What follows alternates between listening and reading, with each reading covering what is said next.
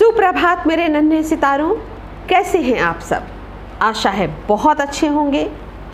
पिछली कहानी मूर्ख बंदर बहुत अच्छी लगी, मुझे भी अच्छी लगी।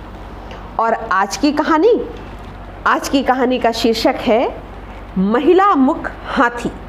महिला मुख एक हाथी था। महिला मुख उस हाथी का नाम था, इसीलिए स्टोरी का नाम है, महिला मुख हाथी। कहानी कुछ इस प्रकार से है कि बहुत समय पहले की बात है, राजा चंद्रसेन के अस्तबल में एक हाथी रहता था और उस हाथी का नाम था महिला मुख। अच्छा नाम है ना? मुझे भी अच्छा लगा था। हाँ तो महिला मुख हाथी बहुत समझदार, बहुत आज्ञाकारी, बहुत दयालु था। उस राज्य के सभी निवासी महिला मुख से बहुत खुश रहते थे, बहुत प्रसन्न रहते थे। राजा को भी महिला मुख हाथी पर बहुत गर्व था। कुछ समय बाद महिला मुख जहाँ रहता था, अस्तबल के बाहर, उसने कुछ आवाज़ सुनी तो पता चला कि महिला मुख हाथी जहाँ रहता था, उसके अस्तबल के बाहर कुछ चोरों ने अपनी झोपड़ी बना ली है।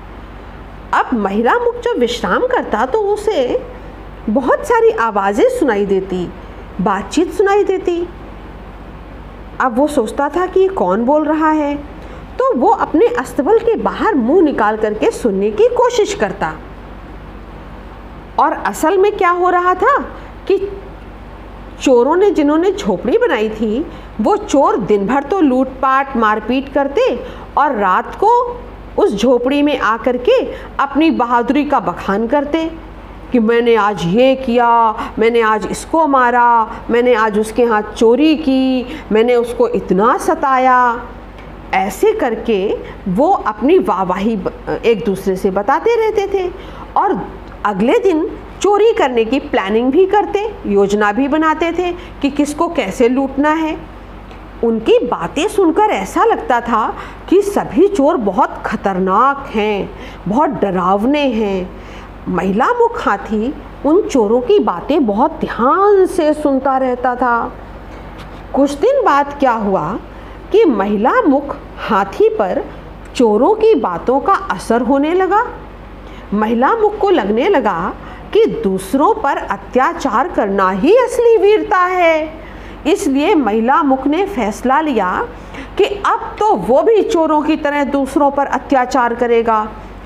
सबसे पहले उसने क्या किया कि अपने महावत पर ही वार कर दिया, अपने महावत को पटक पटक कर घायल कर दिया, उसके बाद भी उसका मन नहीं भरा।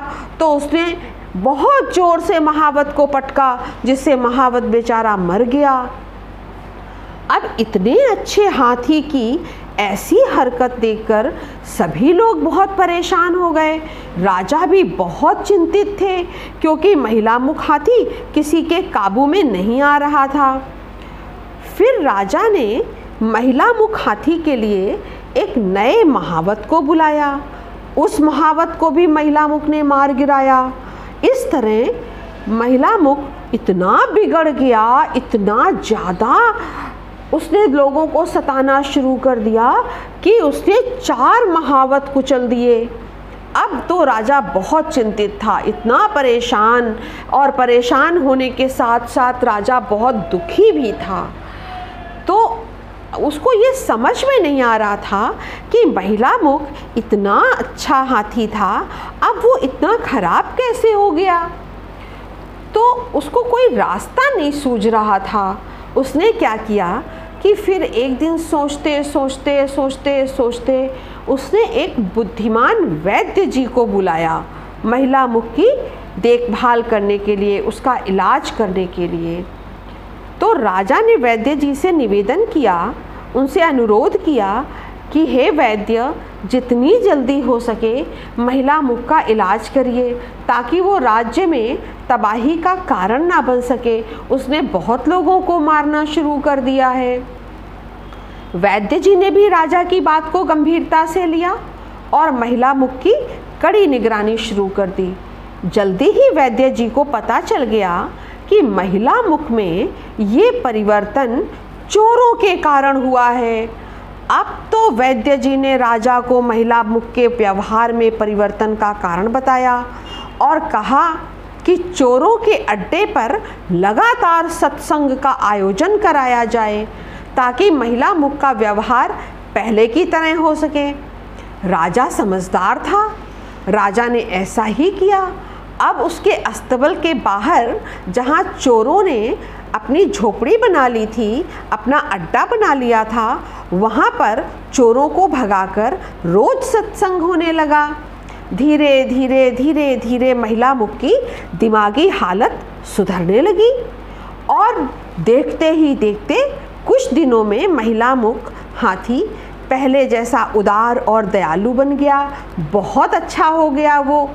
अपने पसंद के हाथी के ठीक हो जाने पर राजा भी बहुत खुश हुए। राजा ने वैद्य की प्रशंसा की और अपनी सभा में उनका बहुत सम्मान किया। तो बच्चों, इस कहानी से हमको ये सीख मिलती है कि संगति का असर बहुत जल्दी और गहरा होता है। इसीलिए हमें हमेशा अच्छे लोगों की संगत में रहना चाहिए और सभी के साथ अच्छा व्यवहार करना चाहिए। तो कैसी लगी कहानी? ज़रूर बताइएगा।